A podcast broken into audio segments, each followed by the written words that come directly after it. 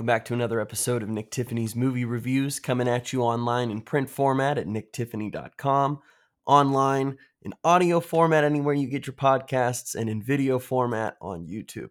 Today, we're talking Expend Four Bulls.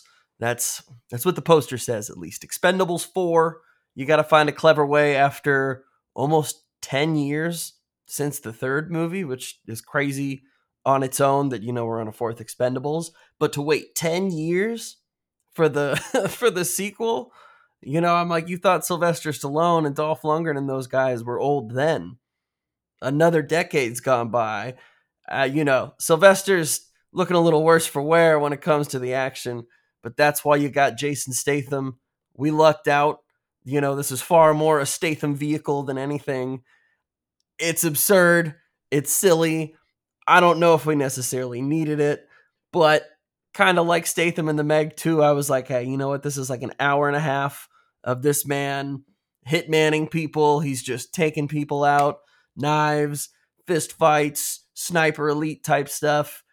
You know, I was fairly satisfied as far as the action goes. It's directed by Scott Waugh, who directed Act of Valor, which was an awesome, awesome movie about the Navy SEALs, shot with some SEALs. The action in that film is definitely reflected here, just as far as some of the gunfire goes, some of those knife fighting sequences. You know, he also directed Need for Speed with Aaron Paul. Kind of forgot about that movie, and then when Gran Turismo came out, I was like, "Oh yeah, they did a Need for Speed movie. That's right." I, I kind of forgot about it. You know, it wasn't bad, but it was fine. So you know, we're here ten years later the guys are getting old. You're going out for one last job. You know, there was the the one that got away. And this time around, the film is pretty smart because rather than relying on Randy Couture, 50 Cent, you know, these guys are fine in the movie. Megan Fox, who comes along, also fine in the movie. They rest a lot of stuff on Tony Jaa and Iko Uwais' shoulders. These guys are two of the best martial arts freaking action experts in the world.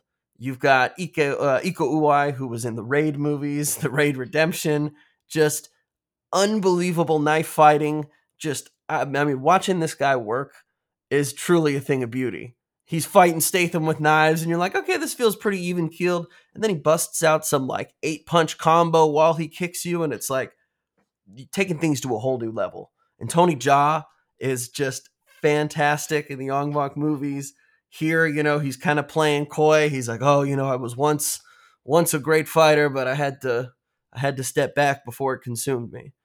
And you kind of hoped that at one point he might pop up and show you what he's known for, and rest assured, he does.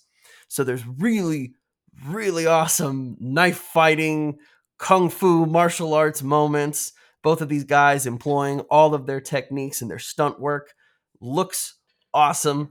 You know, Statham's really kind of the only one who's keeping up with them as far as, you know, fighting and combat goes. But regardless, I mean, you know, it, I didn't have the highest expectations going into this movie. Neither should you. You know, it's like a nice mid hundred million dollar budget.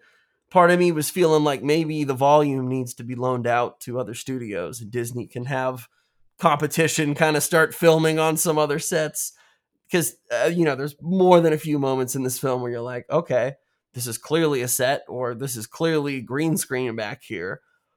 Do they care? Maybe not. Did i really care? No. I noticed it but then as soon as someone got their head blown off or you know is pushed their face into some razor blade you know something crazy where you're like oh my god i can't believe it.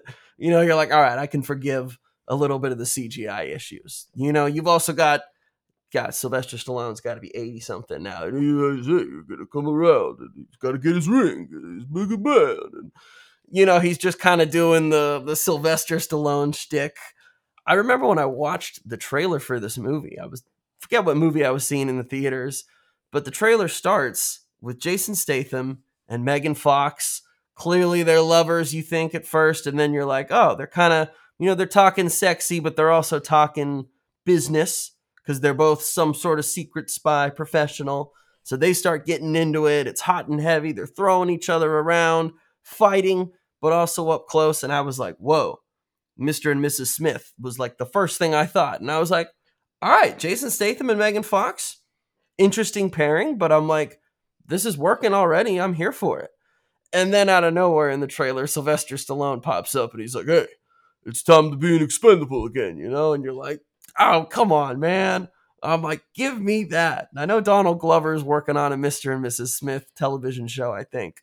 But I kind of, you know, I'm glad that they really didn't try to force Stallone in this story more than they needed to. I mean, very smartly, they just kind of focus on Statham, who, God, I mean, he looks like he hasn't aged, though. And maybe that's just been for like the last 20 years since the Transporter movies.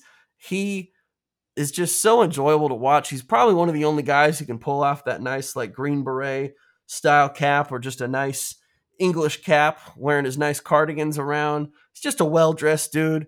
He kicks ass. He's funny. He's got the guff little voice, you know. It's just, it's a good time.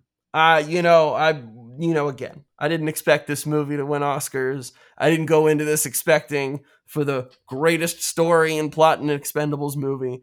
I knew I was going to get in for some ridiculous action, probably some silly old man jokes, which there's tons of, a lot of ribbon, between guys, and you know, check out the young guys. They don't know.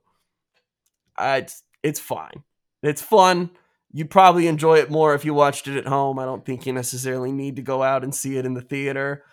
Probably, you know, the effects would probably look a little bit better or maybe more forgiving at home as well. So if I were you, you were me, I'd just wait. It was fun, but I don't know if we're going to get an Expendables 5. And I'm okay with that. Just stick with what works. Take Jason Statham and put him in anything. Andy Garcia's in this movie. Then it was like, okay, he's gonna play lead operations boss man number one, and I mean he plays it fine.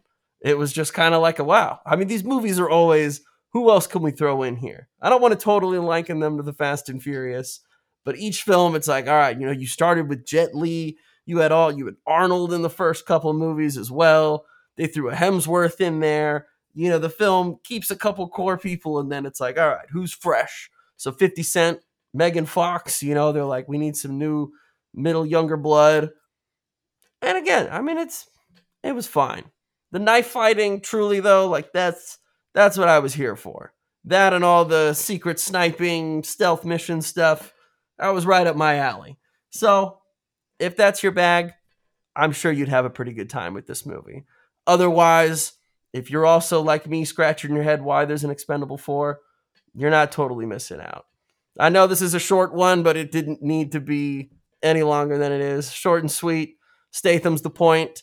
Enjoy it if you'd like. Thanks again for listening, you guys. As always, tune in to NT Movie Reviews on all social media networks, podcast platforms, and on YouTube for all your latest on movie news and reviews. Thanks again for listening, and we'll catch you next time.